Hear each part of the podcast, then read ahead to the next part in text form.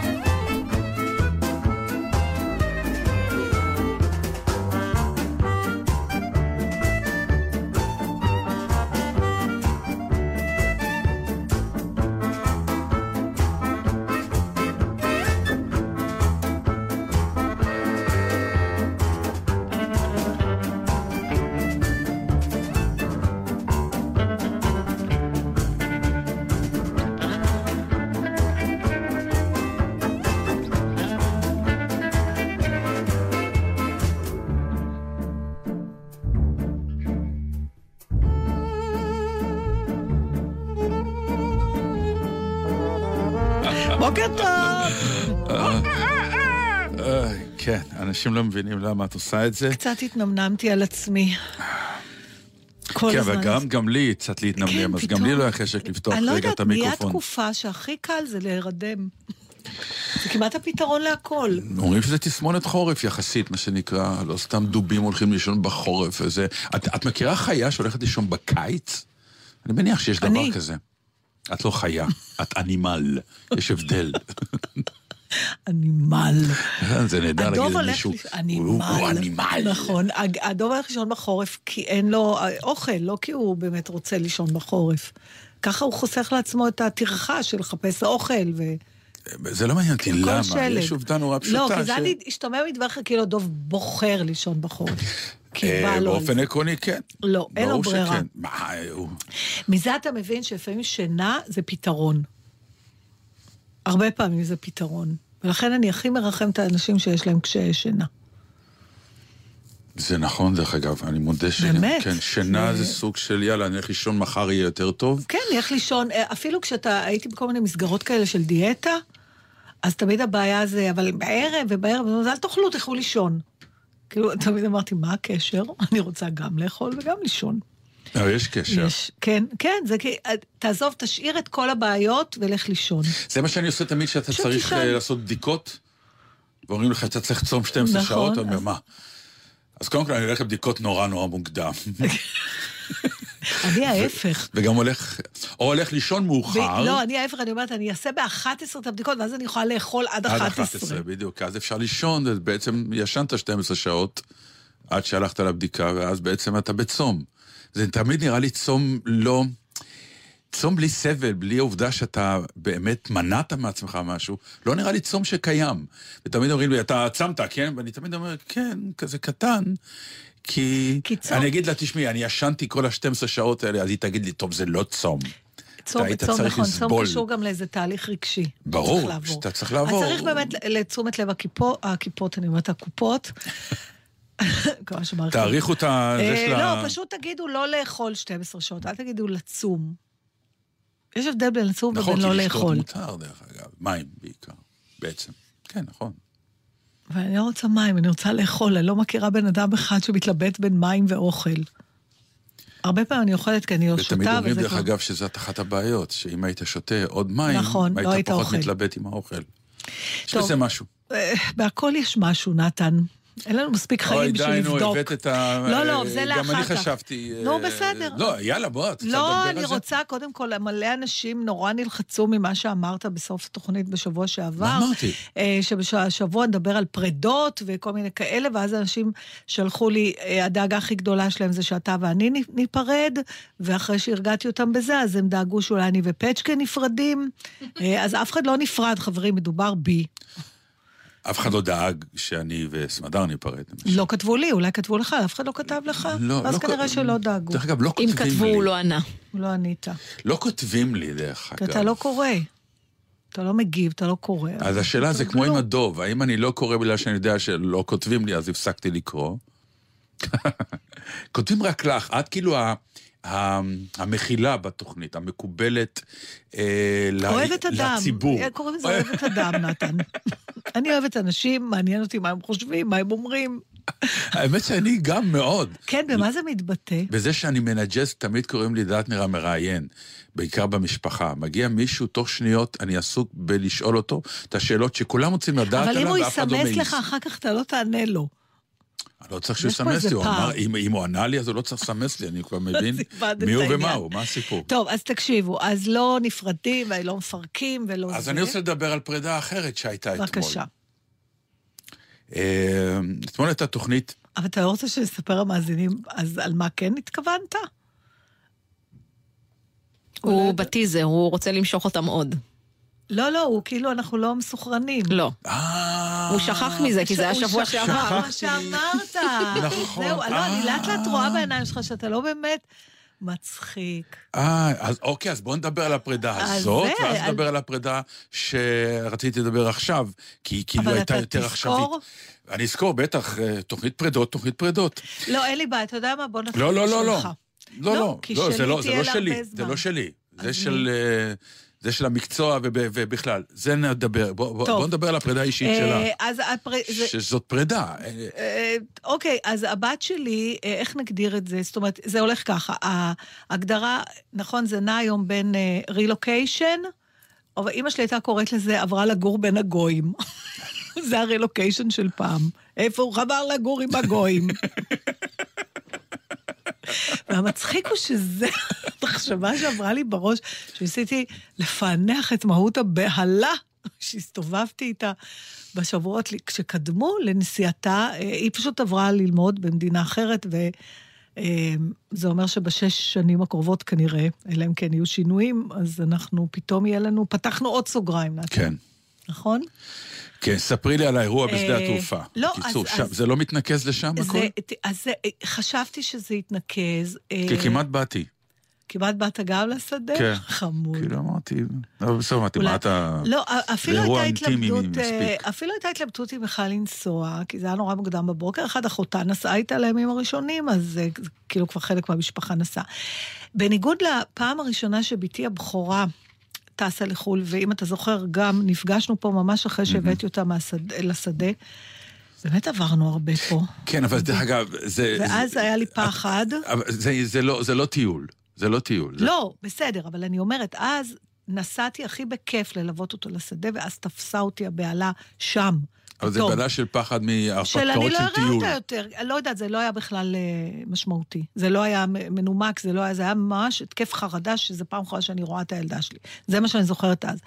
הפעם, ככל שהתקדם התאריך שבה, היא- שבו היא הייתה אמורה, שהיא נסעה, מהמם. אז אני ממש, זה הפך אותי ברמות שלא אה, התכוננתי אליהם, ממ- ממש אה, גם בהלה וגם אה, חרטה. שלמה על? עודדתי אותה לעשות את זה, ואיך לא, ממ- ממש עד כזה, שלא, והייתי צריכה להגיד לה, עזבי ותתאמצי, וקודם כל אני רוצה להגיד למדינת ישראל שאני שונאת אותך, בגלל שבגללך הבת שלי צריכה ללמוד רפואה במדינה אחרת, כי את כל כך מקשה פה על קבלה ללימודי רפואה, שאנשים טובים כמו הילדה שלי צריכים ללכת לגור בין הגויים, תתביישי לך. זה מה שיש לי להגיד למדינה שלי. ודבר שני, אה, ממש אה, הכי פרימיטיבי, נתן. למרות שאני בטוחה שזו החלטה נכונה, וזה נכון, ויהיה לה נהדר, ויהיה לה כיף, והכל בסדר, אבל היה לי מין, אוח, כזה כמו, כמו של... אה, מהמקום הכי פרימיטיבי של האימהות, של לא לתת לה ללכת, לא לתת לה. להגיד לה, עזבי, עזבי, אני לא רוצה, בוא, בוא נשכח מכל היום. אבל איך מתמודדים עם זה? בולעים את זה? מה, זה לא מחשבות הגיוניות. אפשר לתת למחשבות כאלה לא, אבל ישנו את הרגע שאת צריכה להגיד שלום, נשיקה.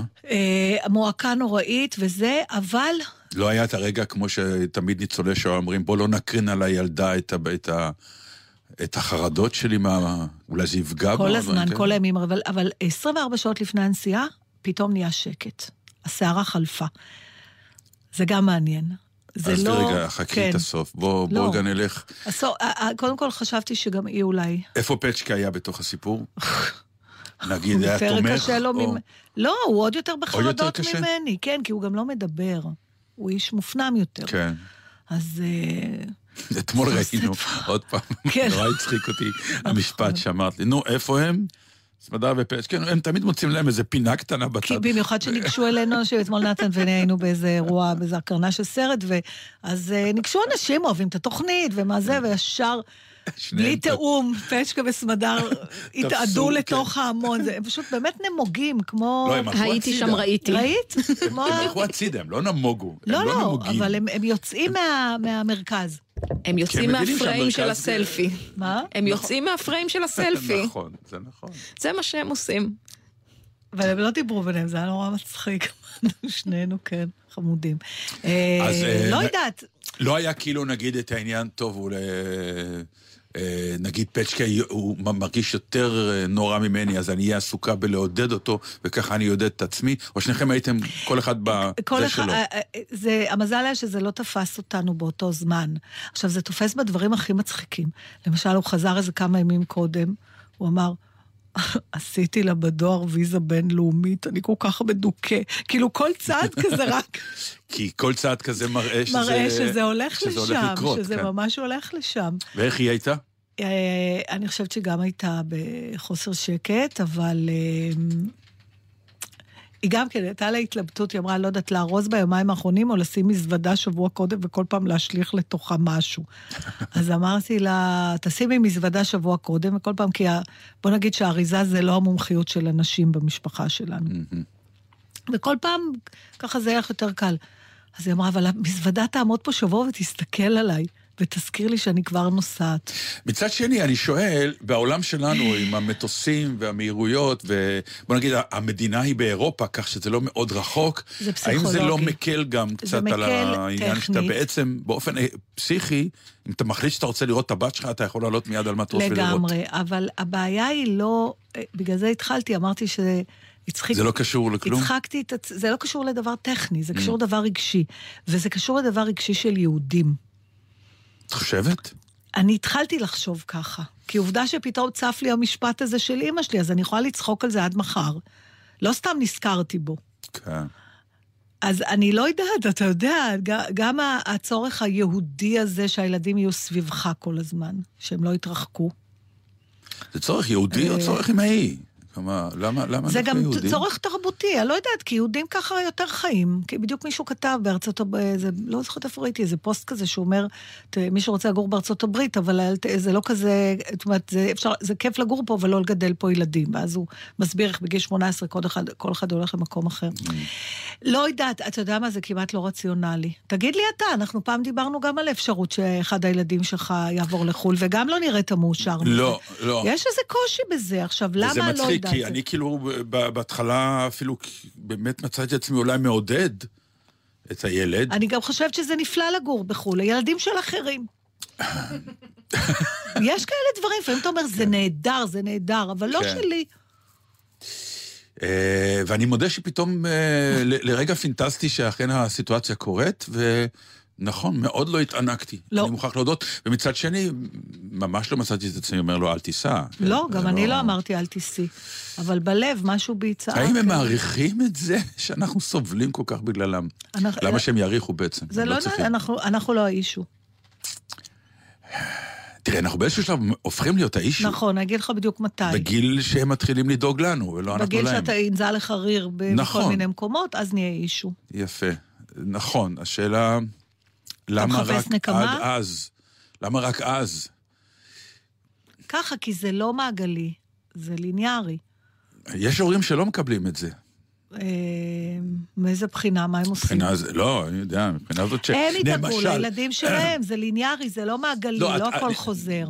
ניהלנו איזו שיחה אה, ממש אה, שבוע שעבר, ובאיזשהו שלב הגענו באמת לבדיקה, האם אתה מדבר, נגיד, עם הבת שלך בטלפון, אה, במשך השבוע, אם אתה מדבר איתה, האם אתם מסמסים, אז הייתי עצמי לך, לא, כי אני לא רוצה להיות נודניק נכון. ששואל, ו...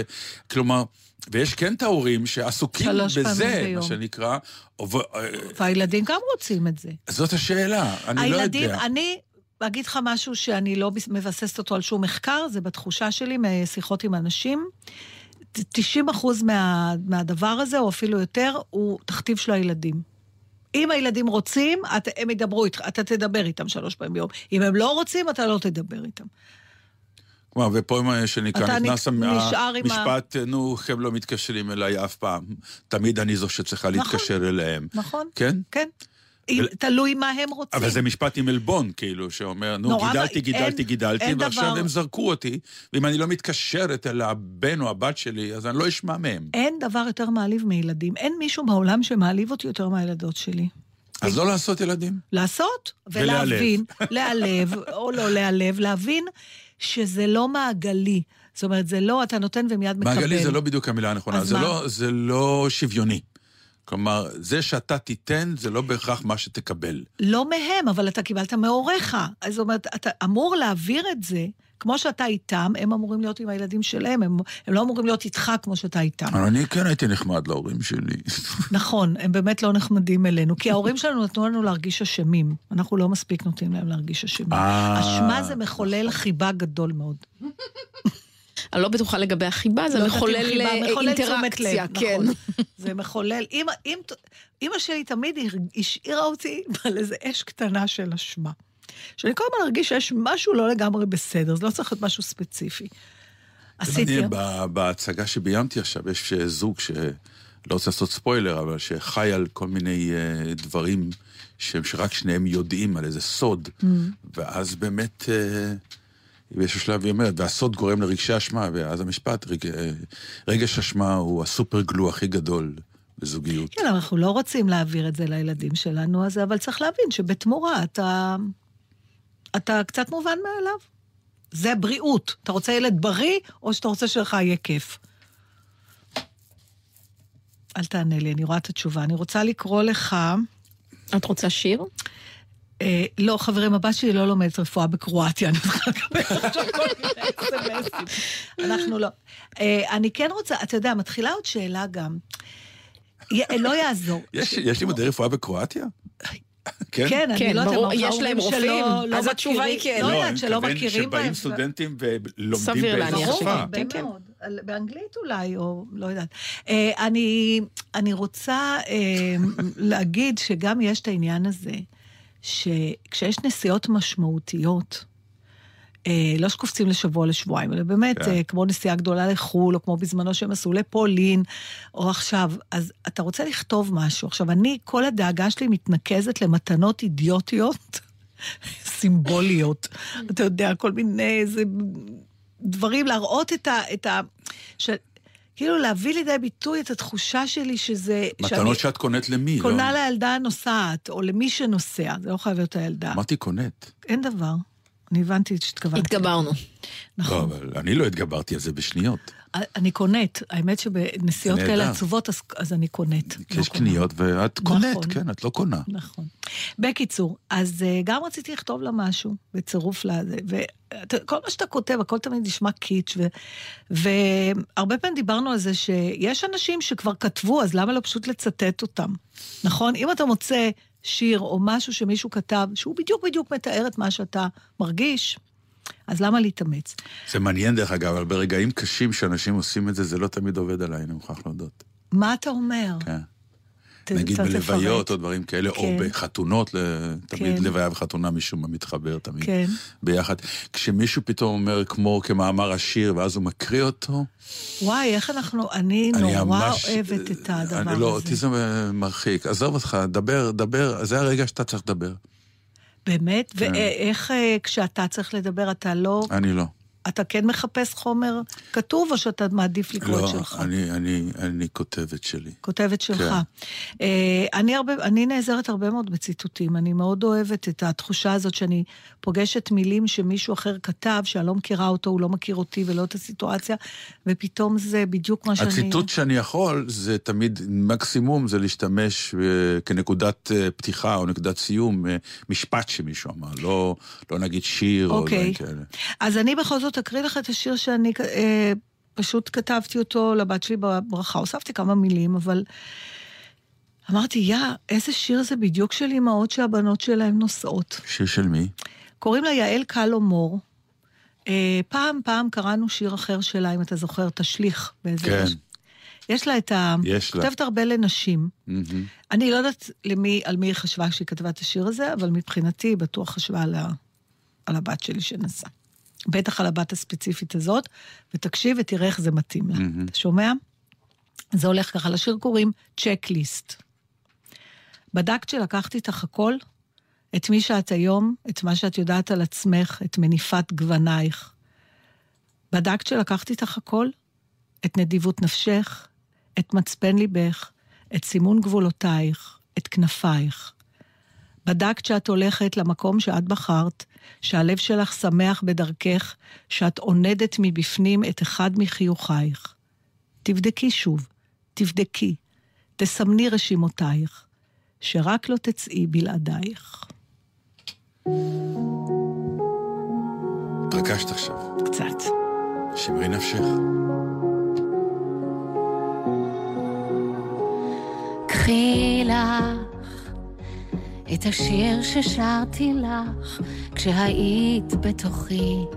קחי לך, קחי לך את דמעותיי המתרגשות כשנבעת ממני.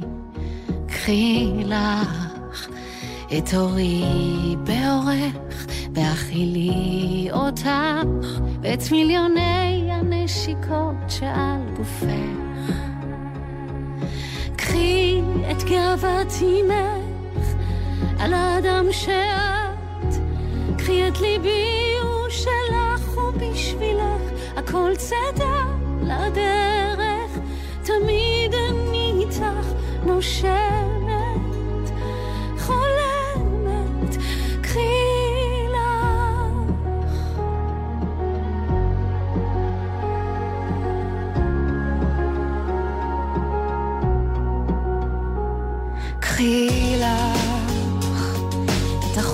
שבחיבוק שהוא רק שלנו. קחי לך, קחי לך את דמעותיי המבולבלות שאוהבות כל כך. קחי לך את ידי בידך שצריכה אותך ואת מיליוני הנשיקות שעל גופך. גאוות ביתך על האדם שאת,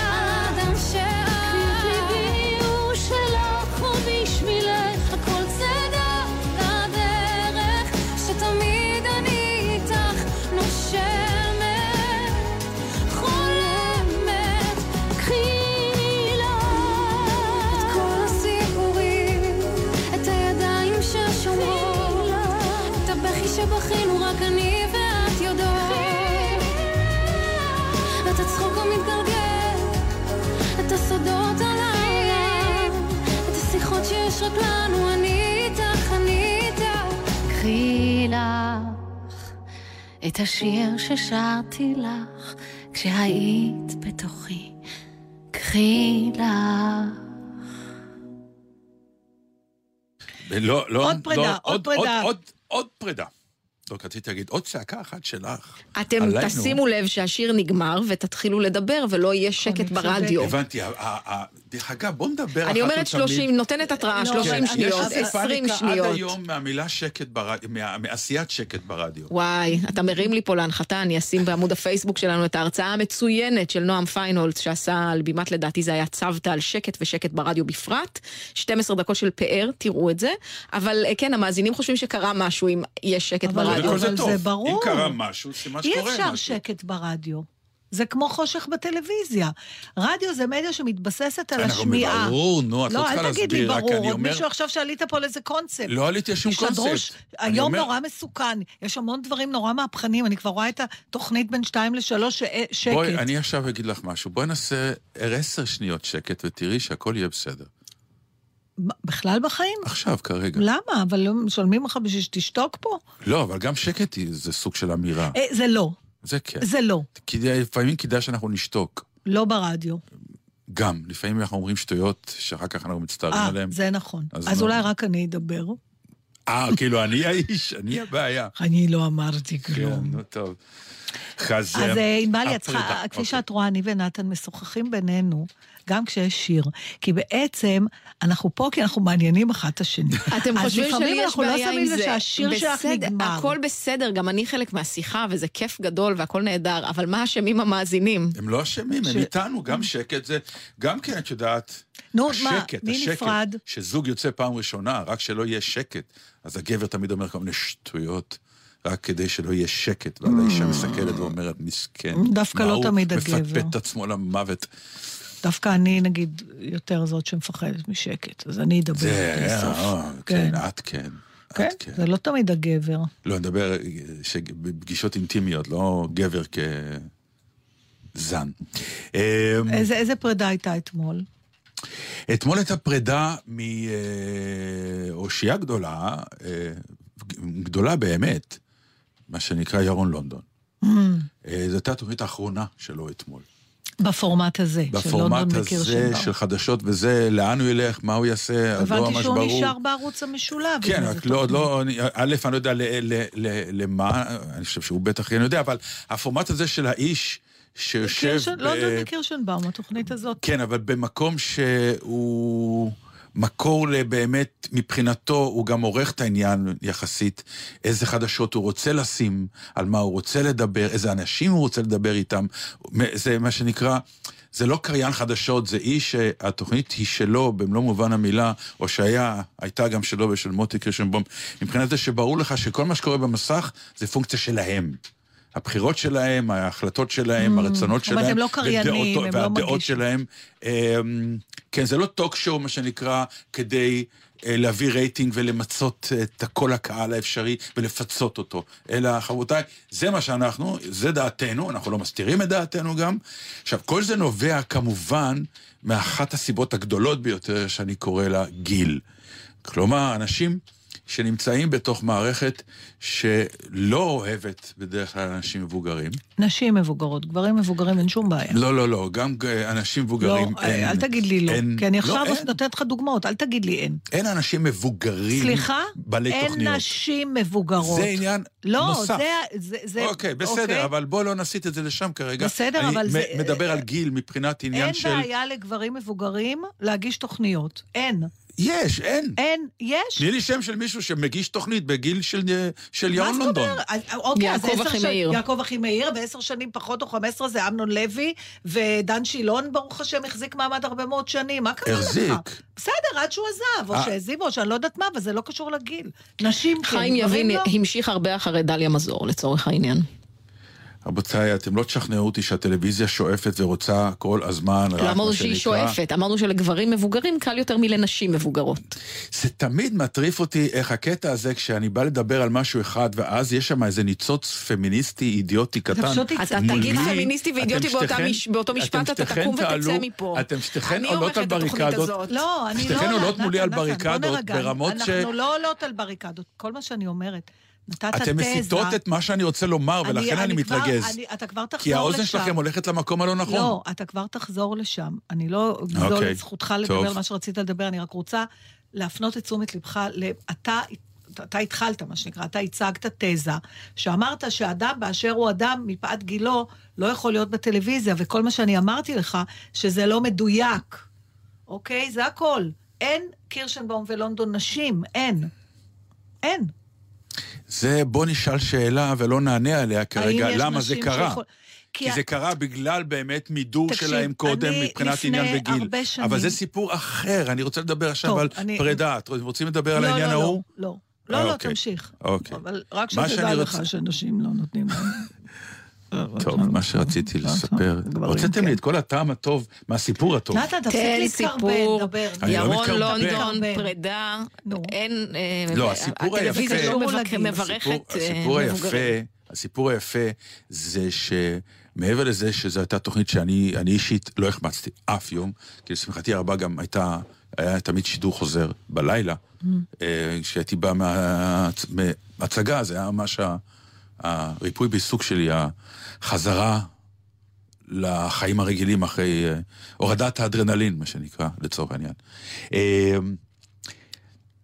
והייתה בפרידה אתמול שני דברים נפלאים. אחת, היה פרגון מטורף לאיש שגם כל הזמן ניסה, אה, קצת אפילו באופן אה, שאמרתי לעצמי, למה? תן, תן לזה לקרות. אתה מכיר את האנשים האלה שלא רוצים לקבל מחמאות, הוא ממש לא ידע לקבל מחמאות. הוא לא ידע לעשות את זה, הוא לא יודע לעשות את זה, וכל אלה שבאו והחמיאו לו גם ידעו את זה, אז הוא גם ביקש כנראה, אני מבקש מכם לא, לא להתייחס, להימרח, כן. לא, לא לעשות כלום, לא, אל, אל תדברו עליי. תוכנית אחרונה, בוא נעשה תוכנית. ואז כל פעם שהגיע, אה, נגיד רביב דרוקר או מישהו אחר, הוא ישר שאל את השאלה, כי בוא נעשה את התוכנית, ואף אחד מהם לא שמע לעצתו, וכל אחד אמר, לפני שאני עונה, אני מוכרח לומר, תודה וכולי וכולי. והוא באמת איש שהיווה השראה לכל אותם חבר'ה צעירים שהיו איתו, זו תוכנית בת 16 שנה כמעט, שזה מדהים, כי זה באמת סוג של... נכון, אה, קלאסיקה. אה, קלאסיקה, שבמחוזותינו יש מעט מאוד תוכניות שמחזיקות מעמד ככה. והאיש והצורה שבה הוא ידע את החומר שהוא מדבר עליו, העמיק בחומר שהוא מדבר עליו.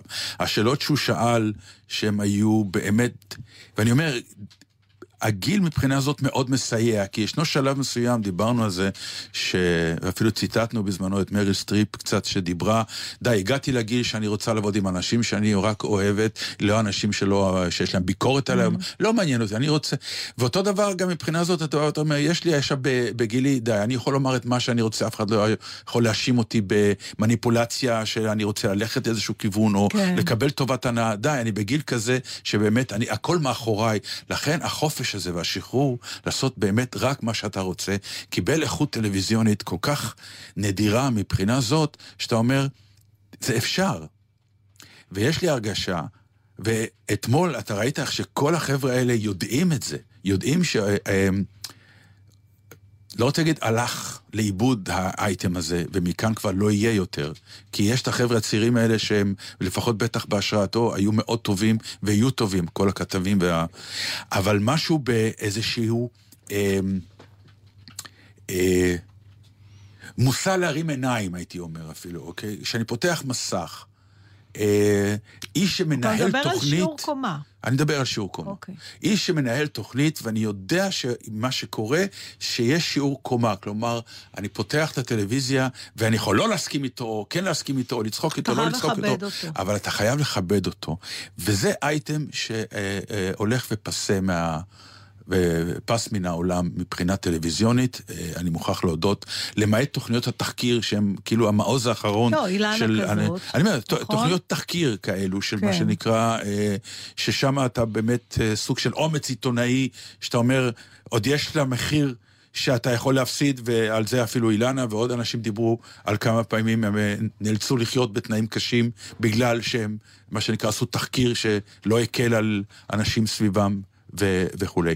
אבל משהו מעבר לעניין של תוכנית תחקיר, אלא אדם שאתה אומר, אני רוצה לפגוש אותו כל יום, כמו שפגשתי אותו, ואותם בזמנו עם מוטי קרשמן, מתוך ידיעה שאני הולך עכשיו לקבל משהו שהוא, אני יודע, באופן עקרוני, יודע שהוא נקי.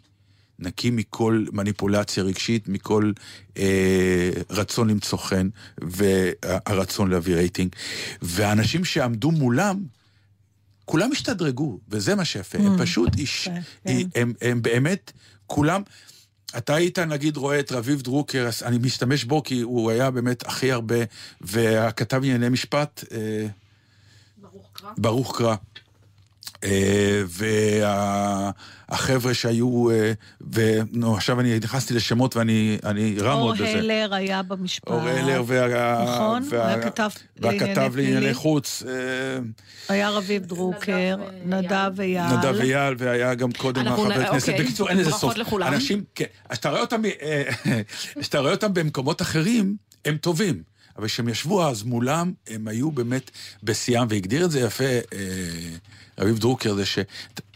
ואני ראיתי את זה קורה, ופתאום כשהוא אמר את זה, אמרתי לעצמי, וואלה, זה נהדר. הם, הם לא נכנסים ככתבים שאננים אליהם, כי הם פחדו, הם פחדו שהוא- מהשאלות שהוא ישאל. הוא הקשיב להם. כי הוא הקשיב, זה לא והוא הוא מצד אמר להם, שני- עכשיו רוצו עם המונולוג. בדיוק, אה. ומצד שני הוא גם אתגר אותם פתאום בשאלות, למשל, כמו שאביב אמר, עכשיו תשאל אותי ואיך זה בעולם לעומת מה שקורה בארץ. אני לא יודע, רק שלא ישאל אותי את זה. אז עכשיו אני יודע שהוא הולך לשאול נגיד דברים כאלה, אז אתה בא אליו יותר מוכן. אתה יודע, זה מה ש... כשאומרים, כשמישהו אומר, הוא היה מורי ורבי, אז זה מישהו שאתה, יכול להיות שגם אה, לא בהכרח היית צריך לחבב אותו, נגיד. נכון. אבל ידעת, ולפעמים אתה יודע את זה בדיעבד, שהרבה ממה שאתה היום זה למדת ממנו. מי יש לך כזה? גרי, היית אומר שגרי בילו היה כזה, בעניין של תיאטרון? בעניין של תיאטרון, אה, כן, גרי היה שלב שהוא היה סוג של אורים ותומים, ואז גם היה בגלל זה משבר גדול עם האיש, כן, זאת אומרת, היחסים האישיים היו לא פשוטים, והיו פעמים בגלל- שכעסת ורבת. בגלל שהוא היה אורים ותומים, כן, כי כל מילה שלו, מבחינתי, הייתה שווה עשר מילים של מישהו אחר. אבל, אבל זה יכול להיות גם ביחסי מרות. זה לא בהכרח אומר, כשאומר אומר על מישהו, היה מורי ורבי, הכוונה היה שגם האמנתי בו וגם הוא לימד אותי. זאת אומרת שהוא הוא נתן לי את, ה, את הידע שאיתו אני מת... לקחתי אותו וממנו אני מתפתח. זה לא רק עניין של אה, לפחד ממה הוא יגיד, אלא באמת, תשמע, אתה יודע, לפעמים זה ביותר בקטן, זה לא חייב להיות מישהו ממש, אבל אני יכולה להגיד לך שלמשל, חלק מאוד מאוד גדול מ- מהכיוון שהתפתח, מה שהיום הסטנדאפ שלי, אה, לקוח לגמרי מיאיר גרבוז, נגיד, שאני יכולה בפה מלא לומר שהוא מורי ורבי במובן של, של איך לספר סיפור, באופן הומוריסטי. כמובן שזה עניין של טעם, וכמובן שיבואו ויתווכחו איתי, אבל בשבילי, אני ממש למדתי ממנו. למדתי ממנו איך הדרך יותר חשובה מה, מהיעד. הפאנץ', אנחנו חייבים להגיע אליו בסוף, אבל הדרך חשובה לא פחות. זאת אומרת, לא צריך ישר לרוץ מפאנץ' לפאנץ', אלא גם התיאור של מה קורה לך בדרך. אה, מנסה לחשוב על עוד, אה, לא יודעת, מי עוד יש לך?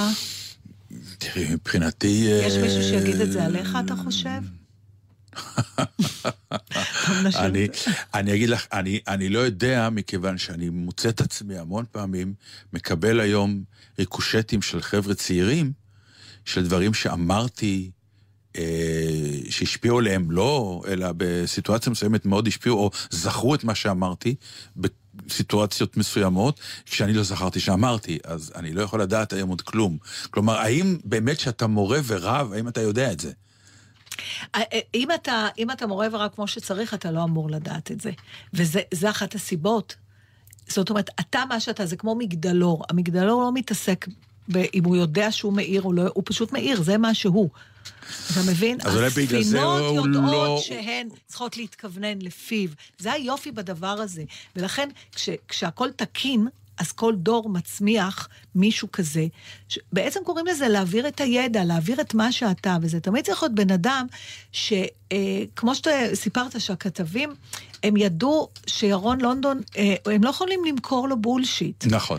כי הוא משכיל, כי הוא דעתן, וכי אין לו, כי, וכי הוא מקשיב. זה שלושה, שלוש תכונות שאי אפשר לברוח. וארבע, אין לו בעיה להביע את אה, דעתו ואת שאלתו, זה. זה כמו שאתה אומר גרי, לקבל ממנו מילה טובה, זה המתנה הכי נפלאה. נכון. ואתה צריך לעמוד בסטנדרט, הוא לא יוריד את הסטנדרט שלו בשבילך. אתה צריך לעלות אליו, ואז על הדרך זה גם מעשיר אותך. עכשיו, מה שיפה בעיניי בבן אדם כמו ירון לונדון, אה, שהוא לא...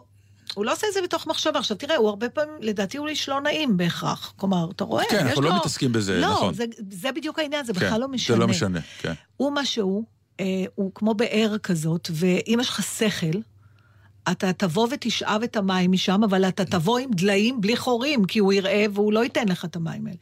אז משהו באינטראקציה הזאת עם מישהו שהוא מעליך, ושאתה מתמסר ולוקח, אבל גם תעביר את זה הלאה, כשזה ממשיך, זה יוצר איזה רצף אה, דורי שהוא נפלא, ואז אתה מקבל מין... אתה יודע, רצף של אנשים חכמים, שזה מה שהיו אומרים פעם על יהודים.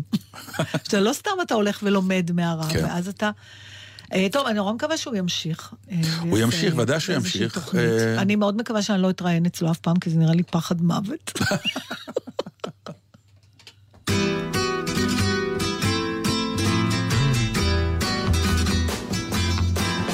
לו הייתי פיראט בת מלכה, לו היית שהמלח יבש בעיניה. בספינה מזהב לרוזן הרשע, מפליגה במצוות אדוניה. לו הייתי פיראט על שבעת הימים, לבקשך בספינה אז יצאתי, ובקו המשווה באים החמים, לך מיטה של פרחי בר הצעתי, יפתי לא שודד, אלא גבר אחד העומד בשערך, וניצב לו בלילה הזה הבודד, ואין חרב לו על הירך, ואין חרב לו על הירך.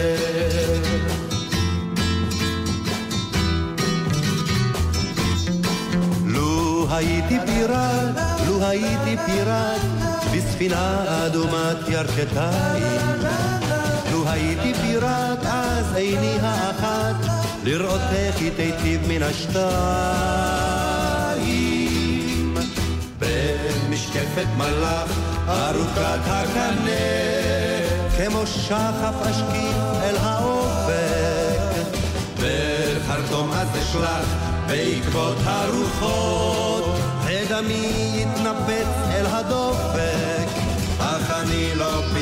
יפתי לא שודד, אלא גבר אחד העומד בשערך, וניצב לו בלילה הזה הבודד, ואין חרב לו על הירך, ואין חרב לו על הירך. אל הקרב, אל הקרב, ספינתי אז תקרב, וספינה בספינה תתנגח. או יגבע כל הצי, או יגיע קצי, וחרבי בליבות הרוגיה. אז בבגד פרום אגנבך אל העיר, שאף איש בחופו לא ירד עוד. וישבע מן הרום כל הצוות הטוב, וישיר יפתי סרנדות. אך אני לא פיראט יפתי לא שודד, אלא בשערך, וניצב לו בלילה הזה הבודד, ואין חרב לו על הירך, ואין חרב לו על הירך.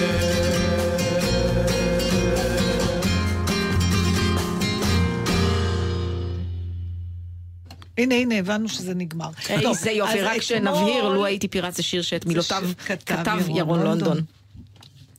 אה, אז אתמול בפגישתי עם אה, נתן, אז הוא החזיק ביד שקית קטנה, וכששאלתי מה יש לו בשקית, אז הוא רצה, הוא פתח את הפה לענות, ואז הוא אמר, אה, לא יודע, זה...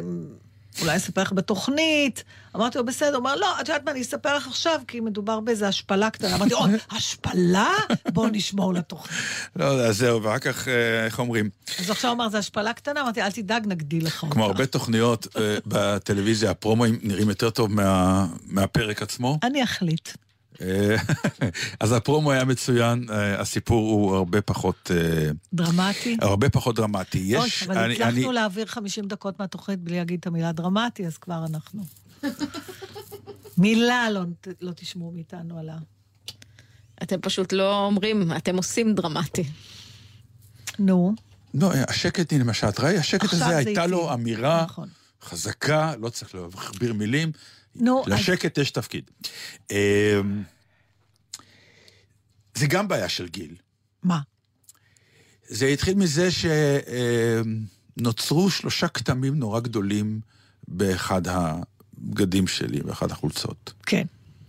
ואז ביקשתי מסמדר איך אנחנו יכולים להוריד את זה. אז היא אמרה, תשמע, אה, אני אנסה להוריד את זה. היא ניסתה וזה לא ירד. אמרתי לה, זה לא ירד, למה את...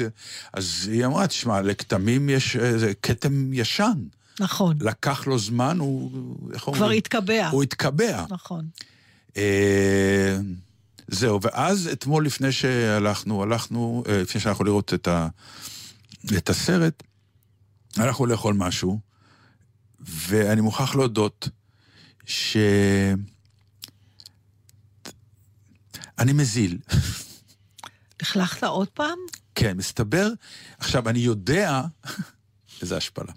אני כבר אוכל מתוך ידיעה שאני יודע שמשהו, זה תמיד נגמר לי על החולצה, איזה מביך זה. למה אתה דוחף יותר מדי? אני לא יודע מה אני עושה.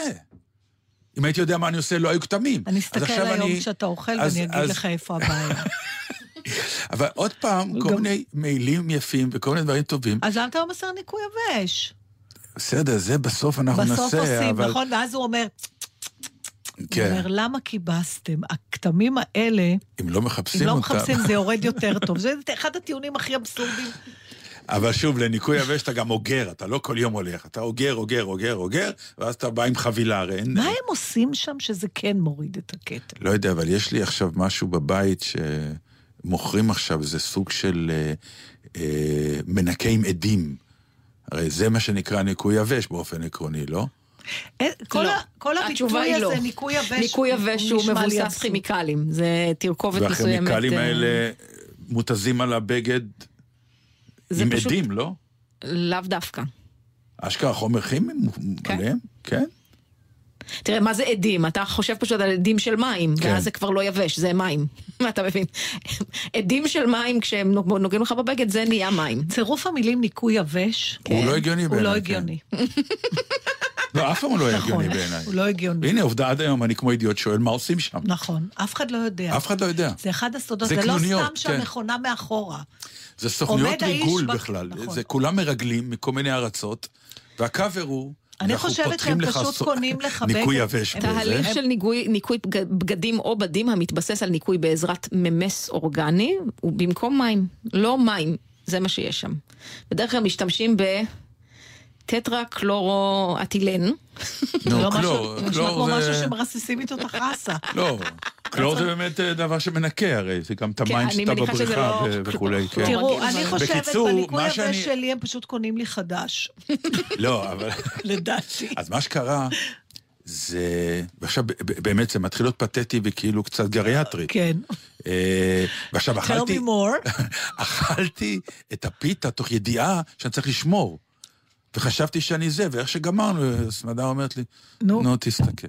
עוד פעם. וזה על אותו בגד עם הכתמים הישנים? לא, זה בגד אחר. אחר שלא היה לו כתם עד עכשיו. נכון. אוקיי. אז עכשיו, מכיוון שתורת הכתם, כל עוד הוא טרי, אפשר לנסות להוריד אותו, הלכנו ואמרנו, בוא נמצא מטלית לחה, כן.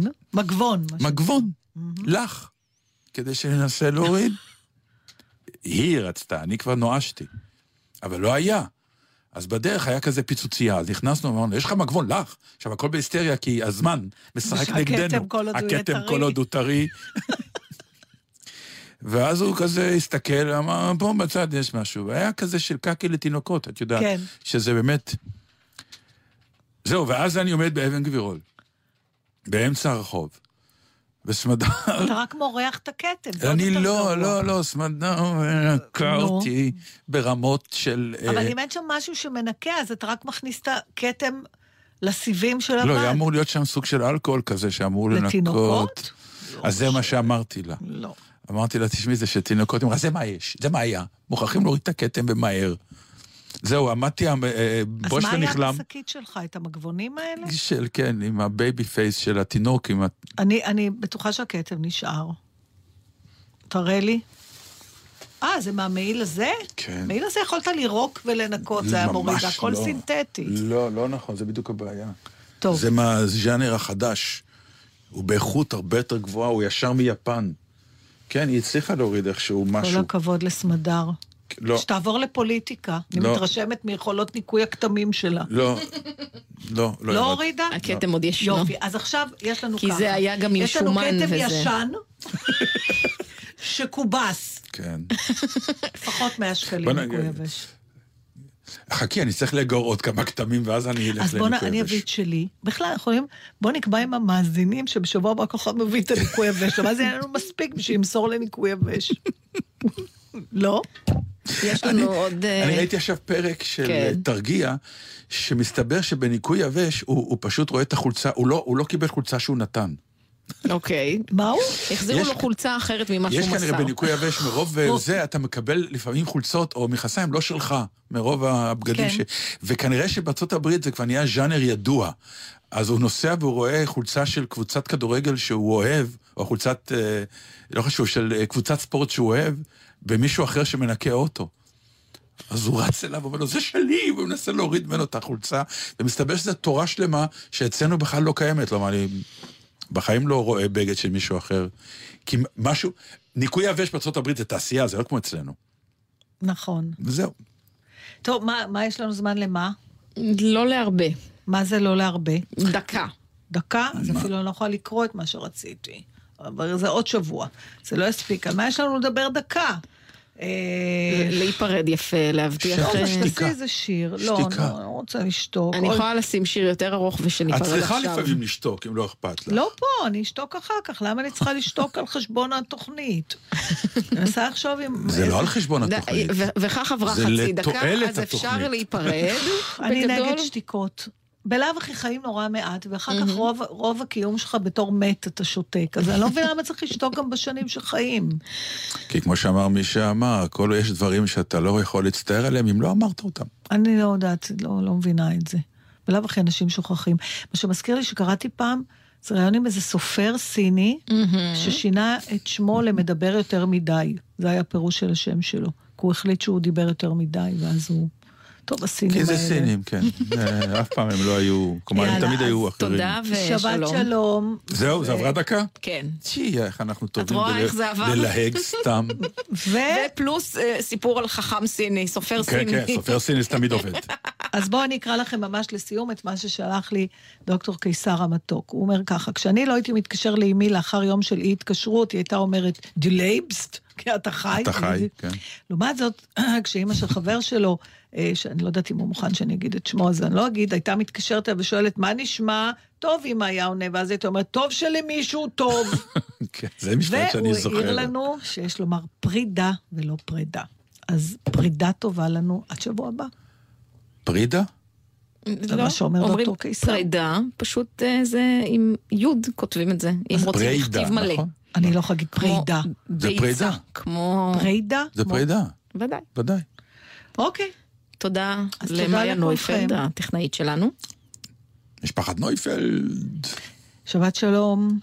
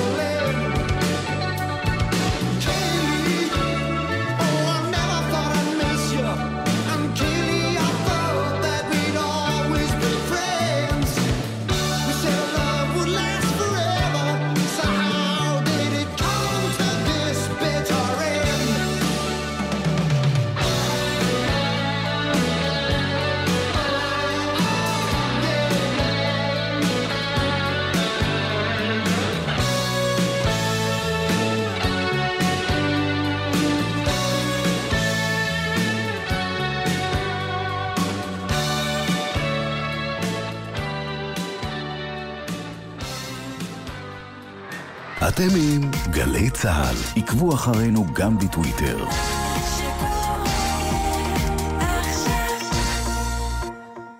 רואים יקרים שלום, מדבר יוסי בן שמחון, ראש ענף הבטיחות בדרכים בצה"ל. במשך כל השבוע אנחנו מתאמצים לשמור על הבנים והבנות שלכם, כי בטיחותם חשובה לנו. סוף השבוע בפתח והם בדרכם הביתה. הם יצאו לבלות, להתאוורר, לנקות את הראש, ואנו מבקשים מכם לעזור להם לעבור את זה בבטחה כדי שיוכלו ליהנות גם בשבוע הבא.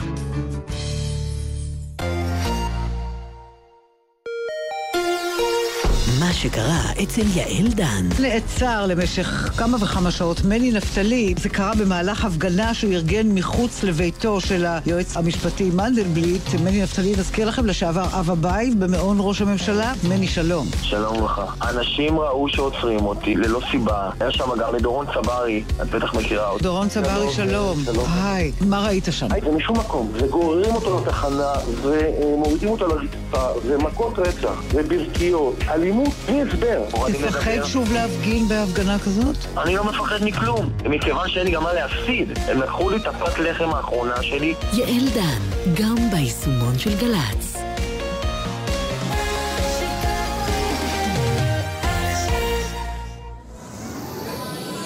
בכל יום שישי, יהורם גאון מזמין אתכם לקבל איתו את השבת. לדעתי החברה הישראלית לא יכולה להרשות לעצמה את הלוקסוס הזה, את המותרות, שלא לעסוק בעולם הרוח. כי זו מהותה, המהות שהיא מעבר לקיום, מעבר להישגיות ולרווחים הרבים. גאון ברדיו, היום בשלוש, גלי צה"ל.